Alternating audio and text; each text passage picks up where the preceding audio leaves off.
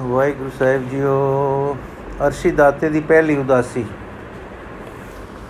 ਸ਼ੇਖ ਵਜ਼ੀਦ ਸੈਦ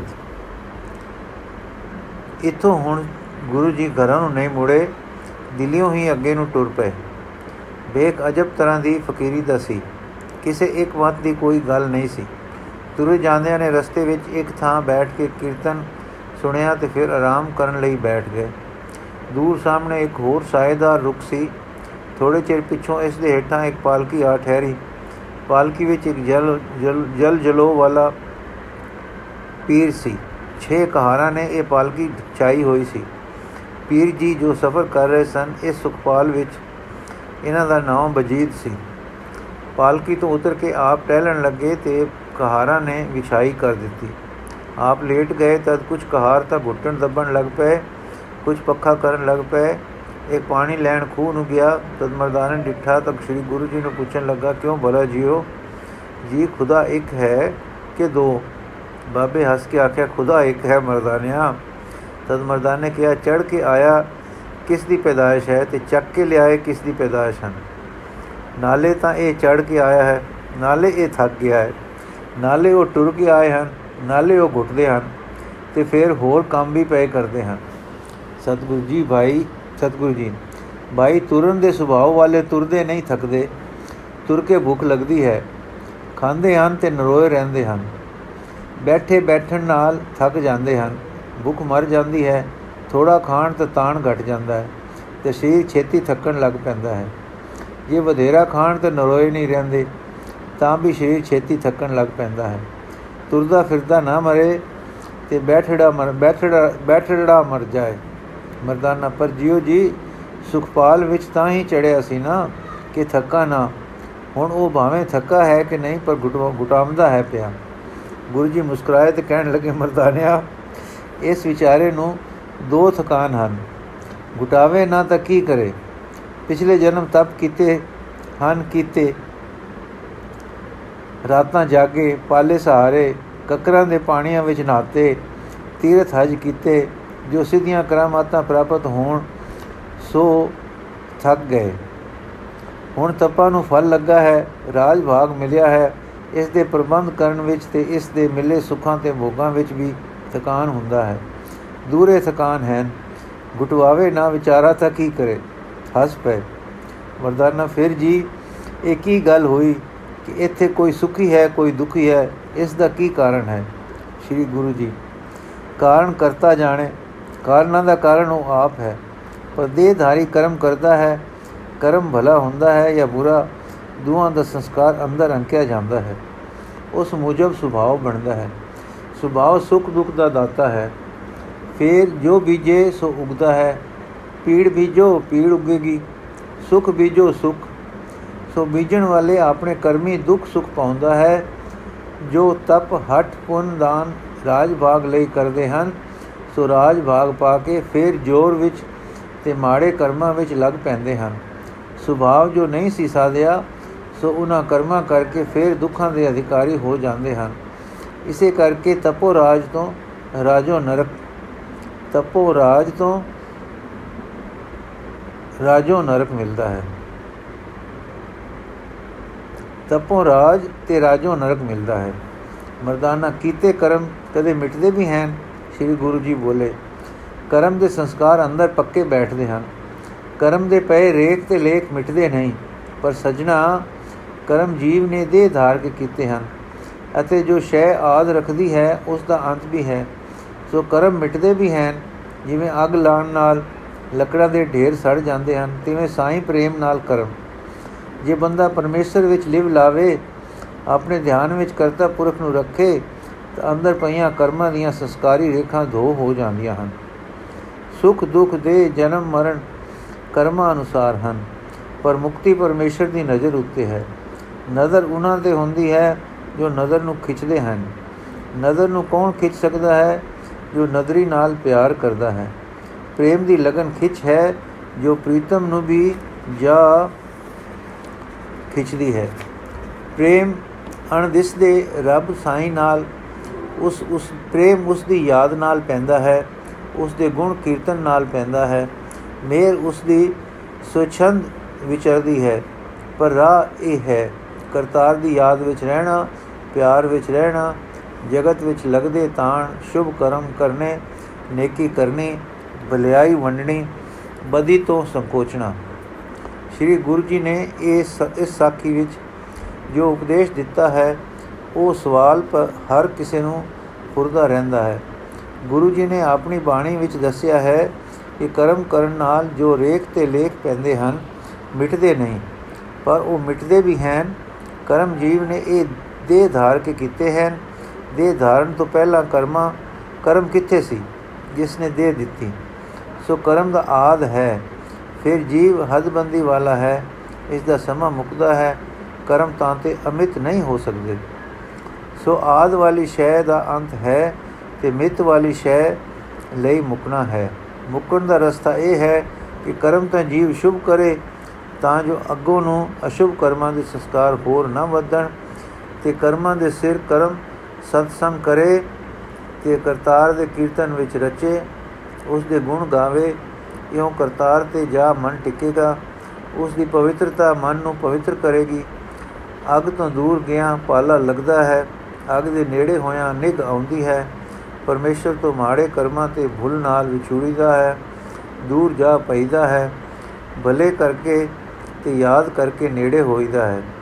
ਨੇੜੇ ਹੋ ਕੇ ਸੁਖੀ ਹੋਈਦਾ ਹੈ। ਫਿਰ ਹਰੀ ਕੀਰਤਨ ਹਰ ਵੇਲੇ ਦਾ ਇਹ ਹੈ ਕਿ ਉਸ ਦੀ ਯਾਦ ਅੰਦਰ ਸਹਿਜ ਦਾ ਸੁਭਾਅ ਬਣ ਕੇ ਟਿਕ ਜਾਵੇ। ਯਾਦ ਪਿਆਰ ਹੁੰਦੀ ਹੈ, ਪਰ ਯਾਦ ਸਹਿਜ ਵਿੱਚ ਅੰਦਰ ਟਿਕਣਾ ਅਭਿਆਸ ਨਾਲ ਹੁੰਦਾ ਹੈ। ਸੋ ਉਸ ਦੀ ਯਾਦ ਦਾ ਅਭਿਆਸ ਉਸ ਦੇ ਨਾਮ ਨਾਲ ਕਰੀਦਾ ਹੈ, ਨਾਮ ਜਪੀਦਾ ਹੈ ਤੇ ਮਨ ਨੂੰ ਉਸ ਦੀ ਹਜ਼ੂਰੀ ਵਿੱਚ ਪ੍ਰਤੀਤ ਕਰਨ ਦੇ ਯਤਨ ਵਿੱਚ ਰੱਖੀਦਾ ਹੈ। ਹੈ ਹਜੂਰ ਹਾਜ਼ਰ, ਅਰਦਾਸ, ਦੁੱਖ ਸੁਖ ਸਾਚ ਕਰਤੇ ਪ੍ਰਭ ਪਾਸ। ਐਉਂ ਮਿਟ ਵੀ ਜਾਂਦੇ ਹਨ ਕਰਮ ਤੇ ਕਰਮਾਂ ਦੇ ਫਲ। ਸੂਚਨਾ ਇਹ ਉਹ ਪ੍ਰਸੰਗ ਸੰਖੇਪਾਂ ਵਿੱਚ ਸੰਖੇਪ ਹੋ ਕੇ ਸੰਖੇਪ ਜਿਹਾ ਹੋ ਕੇ ਕਵਿਤਾ ਵਿੱਚ ਵੀ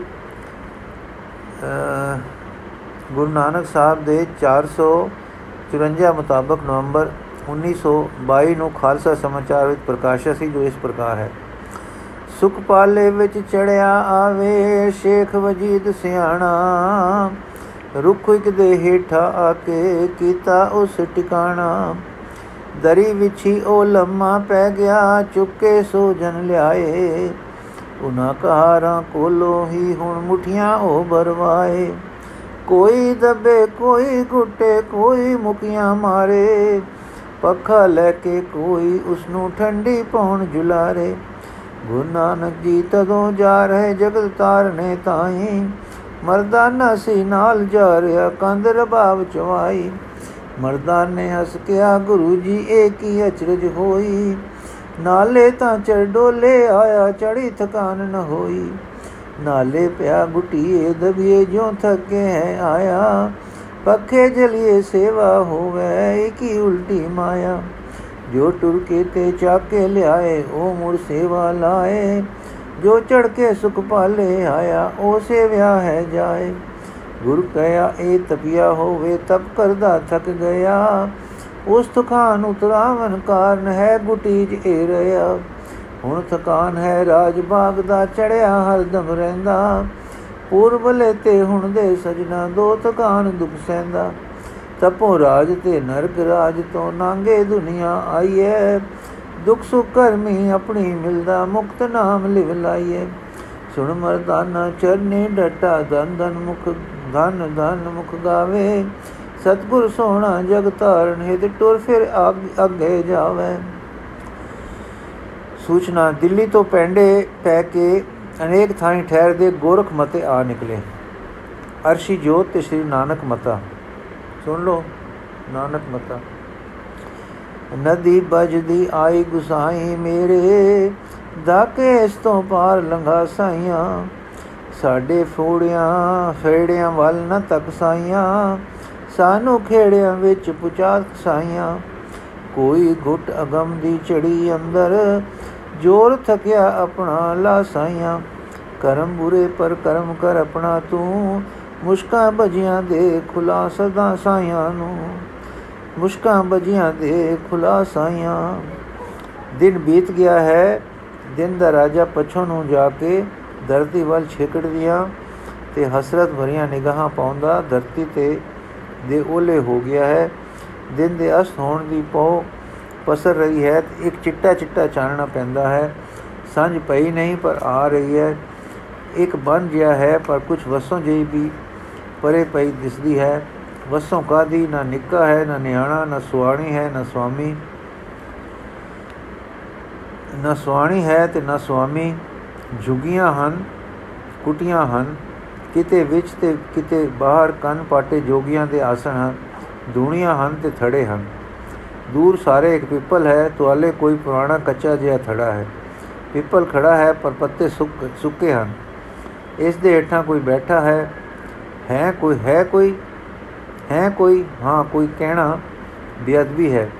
ਪਰ ਜਿਨ੍ਹਾਂ ਦੀ ਕੁਟਿਆ ਦੇ ਨੇੜੇ ਬੈਠਾ ਹੈ, ਉਹ ਆਪੇ ਵਿੱਚ ਕੋਈ ਆਇਆ ਹੈ, ਹੀ ਆਖ ਰਹੇ ਹਨ। ਇਸ ਉਜਾੜ ਖੇੜੇ ਵੇਲੋਂ ਵੱਲੋਂ ਇੱਕ ਹੋਰ ਸੂਰਤ ਦਿਲ ਡੱਠੇ ਸਿਰ ਸੱਟੇ ਆ ਰਹੀ ਹੈ। ਸ੍ਰੀ ਸੋਹਣੇ ਸੋਹਣੇ ਕੋਈ ਜੀ ਦੇ ਸਾਹਮਣੇ ਆ ਕੇ ਖੜਿਓ ਗਈ ਹੈ ਤੇ ਕੁਝ ਬੇਨਤੀ ਕੀਤੀ ਹੈ ਕਿ ਜਿਸ ਦਾ ਸਾਰ ਉੱਪਰਲੇ ਛੰਦ ਵਿੱਚ ਹੈ। ਇਹ ਦਿਲ ਪੀੜਾ ਦੀ ਪ੍ਰਯੋ ਪ੍ਰਯੋ ਕਰਕੇ ਪ੍ਰਯੋ ਪ੍ਰਯੋ ਸੁਣ ਕੇ ਸੋਹਣੇ ਸੋਹਣੇ ਅਰਸ਼ੀ ਕੋਈ ਜੀ ਮੁਸਕਰਾਏ। ਮਰਦਾਨਿਆਂ, ਜਦੋਂ ਮਨ ਬਜ ਤੇ ਘਰ ਜਾਂਦਾ ਹੈ, ਤਦੋਂ ਪਹਿਲਾਂ ਕੋਈ ਕਾਰਨ ਵਰਤਦਾ ਹੈ। ਉਹ ਕਾਰਨ ਲੱਭੀਏ, ਉਸ ਕਾਰਨ ਦਾ ਹੀ ਪਿਆਜ ਫੋਲੀਏ ਤੇ ਪੜਤਾਲੀਏ। ਫਿਰ ਉਸ ਨੂੰ ਵਿਚਾਰ ਦੇ ਤੱਕੜ ਤੇ ਤੋਲੀਏ। ਠੀਕ ਤਰ੍ਹਾਂ ਤੋਲ ਚੁੱਕਿਆ ਹੀ ਚੁੱਕਿਆ ਹੀ ਕੋਈ, ਕਈ ਵੇਰ ਬਜ ਦੂਰ ਹੋ ਜਾਂਦੀ ਹੈ। ਮਰਦਾਨਾ ਪਾਤਸ਼ਾਹ ਕਦੇ ਐਉਂ ਵੀ ਨਹੀਂ ਕੁਝ ਬਣਦਾ। ਸ੍ਰੀ ਗੁਰੂ ਨਾਨਕ ਦੇਵ ਜੀ, ਫਿਰ ਕੋਈ ਕਾਰਨ ਅਗੰਮ ਦਾ ਹੁੰਦਾ ਹੈ। ਪਰ ਹੁੰਦਾ ਅੰਦਰ ਹੀ ਹੈ। ਆਪਣੇ ਹੀ ਫੇੜਿਆਂ ਦੇ ਕੋਈ ਭੁੱਲ ਗਏ, ਲੁਕ ਗਏ, ਪਰ ਕੀਤੇ ਕਰਮਾਂ ਦੇ ਨਿਸ਼ਾਨ ਅੰਦਰ ਹੁੰਦੇ ਹਨ, ਜੋ ਉਗਰ ਉਗਰ ਕੇ, ਉਂਗਰ ਉਂਗਰ ਕੇ ਤੰਗ ਕਰਦੇ ਹਨ। ਕੀਤੇ ਕਰਮਾਂ ਦਾ ਹੀ ਦੁੱਖ ਸੁੱਖ ਹੁੰਦਾ ਹੈ, ਚਾਹੇ ਅੱਜ ਦੇ, ਚਾਹੇ ਕੱਲ ਦੇ, ਚਾਹੇ ਪਿਛਲੇ ਪਿਛਲੋਤਰੇ, ਪਿਛਲੋ ਪਿਛਲੇਰੇ। ਇਸ ਦਾ दारू ਹੈ ਨਾਮ, ਕੀਰਤਨ, ਬਾਣੀ ਦਾ ਪਾਠ, ਅਰਦਾਸ, ਸਤਸੰਗ, ਦਾਨ, ਇਸ਼ਨਾਨ ਸੋਹਣੇ ਸੁਹਾਵੇ ਨਦੀਆਂ, ਬਨਾ, ਨਹਿਰਾਂ, ਪਹਾੜਾਂ ਤੇ ਕੁਦਰਤੀ ਦੇ ਕੁਦਰਤੀ ਦਰਸ਼ਨ, ਅੰਮ੍ਰਿਤ ਵੇਲੇ ਦੇ ਨਾਦ, ਪੰਛੀਆਂ ਦੇ ਉਮਾ ਤੇ ਉਹਨਾਂ ਦੇ ਮਿੱਠੇ ਮਿੱਠੇ 1 2 3 ਸੁਰੇ ਰਾਗ ਇਸ਼ਨਾਨ। ਹਾਂ, ਨਾਮ ਬਾਣੀ ਦਾ ਅਭਿਆਸ ਅਤੇ ਕਿਸੇ ਕੁਦਰਤੀ ਸੁੰਦਰਤਾ ਤੇ ਕੁਦਰਤ ਤੇ ਚਾਓ ਉਮਾ ਦੇ ਖੇੜੇ ਦੀ ਛੂ ਲੈ ਕੇ ਫਿਰ ਜਾਣਾ। ਮਰਦਾਨਾ, ਹੁਣ ਮੇਰੇ ਬਾਪ ਕੀ ਵਰਤੀ? ਗੁਰੂ ਜੀ, ਤੂੰ ਕਿਤੋਂ ਅਨਾਦਰ ਲਿਆ ਹੈ? ਉੱਥੇ ਤੂੰ ਅਗੋਂ ਅਨਾਦਰ ਨਹੀਂ ਕੀਤਾ, ਪਰ ਹੋਊ ਪਰੇ ਵੀ ਨਹੀਂ ਕਰ ਸਕਿਆ। ਸੋ ਤੇਰੇ ਅੰਦਰ ਨਾ ਜਰੀ, ਨਾ ਸਕਣ ਵਾਲੀ ਤੇ ਨਾ ਸੱਟੀ ਜਾ ਸਕਣ ਵਾਲੀ ਨਿਜ ਅਪਮਾਨ ਦੀ ਪੀੜਾ ਨੱਪੀ ਗਈ ਹੈ। ਫਿਰ ਫਿਰ ਤੇਰੇ ਮਨ ਨੇ ਇਸ ਕਾਰਨ ਵੱਲ ਰੁਖ ਨਹੀਂ ਕੀਤਾ।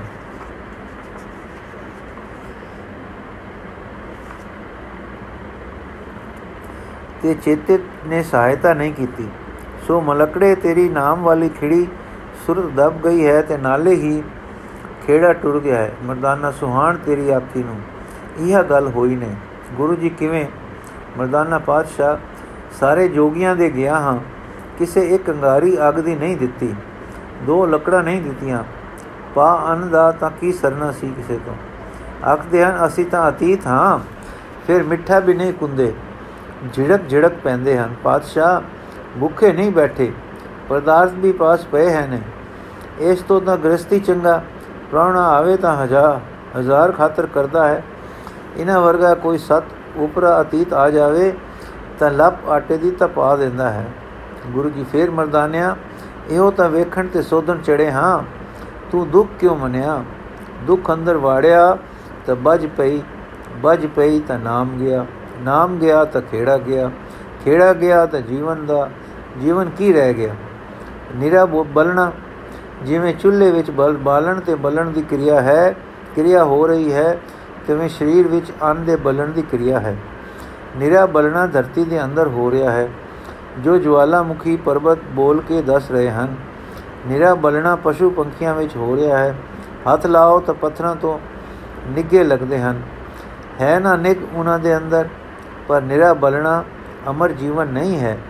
ਜੀਵਾਂ ਦੇ ਅੰਦਰ ਜੋ ਬਲਣਾ ਹੋ ਰਿਹਾ ਹੈ, ਉਹ ਸ਼ਰੀਰੀ ਜੀਵਨ ਲਈ ਨਿਗ ਪੈਦਾ ਕਰਦਾ ਹੈ। ਜਦੋਂ ਕਿਸੇ ਕਾਰਨ ਜੀਵ ਦੇ ਅੰਦਰੋਂ ਅੱਗ ਬੁਝ ਗਈ, ਜੀਵਨ ਫੇਰ ਉੱਥੇ ਨਹੀਂ ਦਿਸਦਾ। ਬ੍ਰਿਛ, ਪਸ਼ੂ, ਪੰਖੀ, ਪੰਛੀ, ਮਨੁੱਖ ਦਾ ਮਾਮੂਲੀ ਜੀਵਨ ਜੋ ਹੈ, ਸੋ